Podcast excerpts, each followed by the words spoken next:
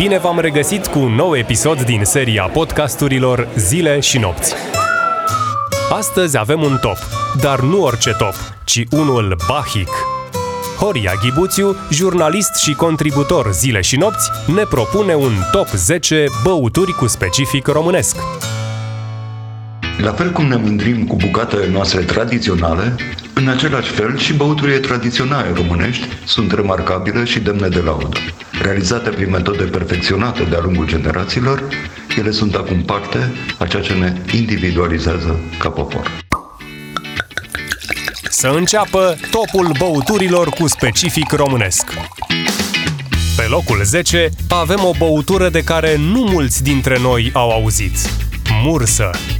Pentru că suntem și neam de apicultori, pe aici s-a băut vârtos și mursă. Din vremuri greu de uitat, cei mici beau mursă de miere, care se obținea din apă sau lapte și cam ceea ce rezulta după spălatul fagurilor.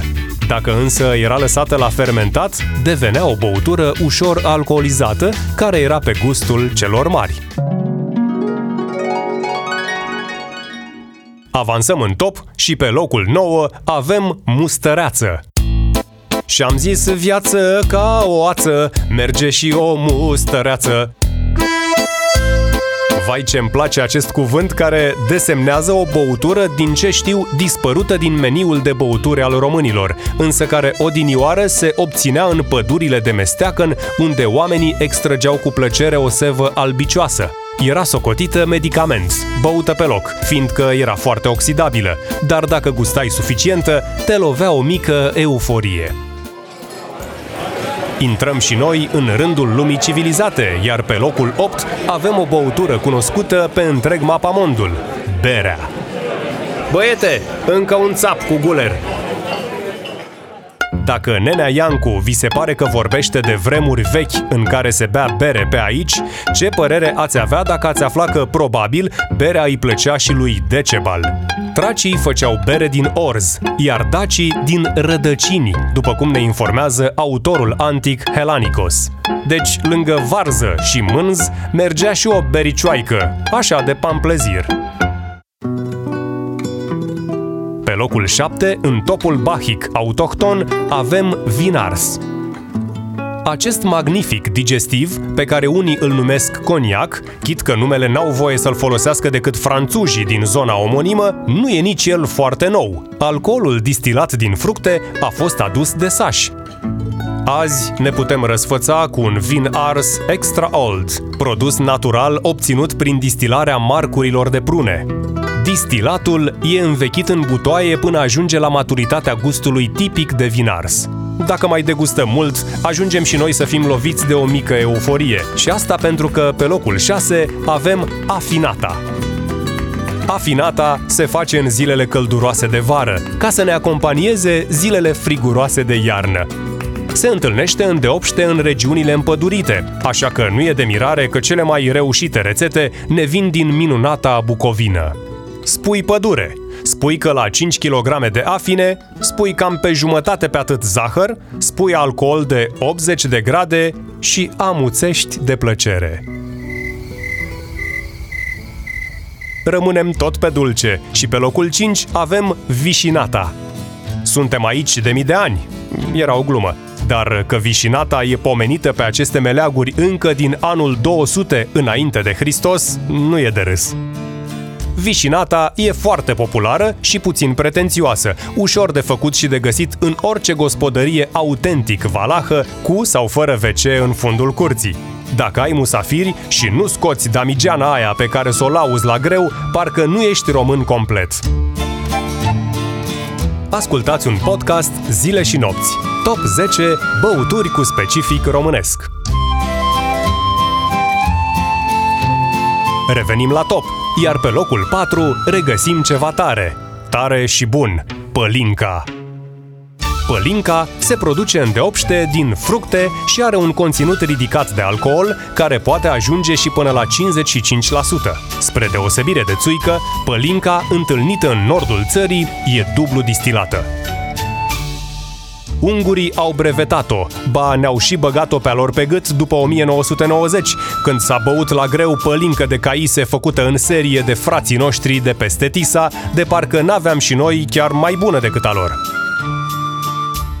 Ajungem pe podium, iar pe locul 3 avem mustul.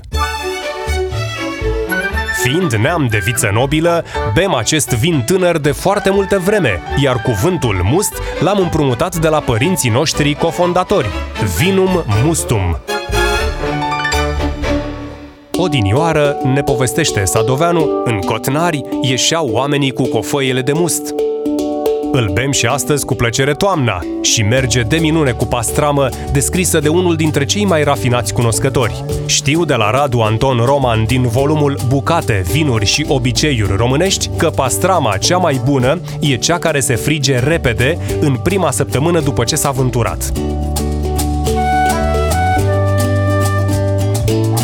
Pe locul 2 și medalia de argint îi revine vinului. Vinul e cunoscut aici din vremuri străvechi, getodacii fiind socotiți, asemenea celților, mari consumatori.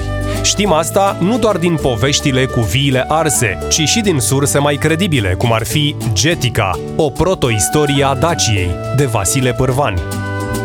Burebista a dat o prohibiție usturătoare pentru geți, însă aici se băuse suficient până atunci, așa cum avea să consemne după formarea poporului român poetul Ion Mureșan. S-au băut geografia și pictura și sculptura și poezia. Ca o particularitate autohtonă, încă identificabilă în Valea Călugărească, evidențiez vinul pelin. Bei și te faci bine. În sfârșit, am ajuns și la locul 1. Medalia de aur și locul 1 pentru tradiționala țuică. Nimic nu ne reprezintă mai bine în termen de licori decât țuica. Întâi de toate, e un cuvânt 100% românesc nu a fost importat, ba din potrivă, noi l-am împrumutat altora, sârbilor, croaților, sașilor, așa cum aflăm din minunata lucrare Etnogeneză și Țuică a lui Vintilă Mihailescu.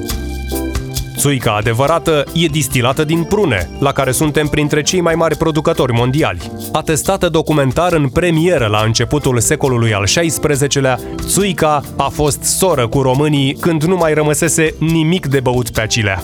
Deci, cu Țuica trebuie să ne mândrim în fața străinilor.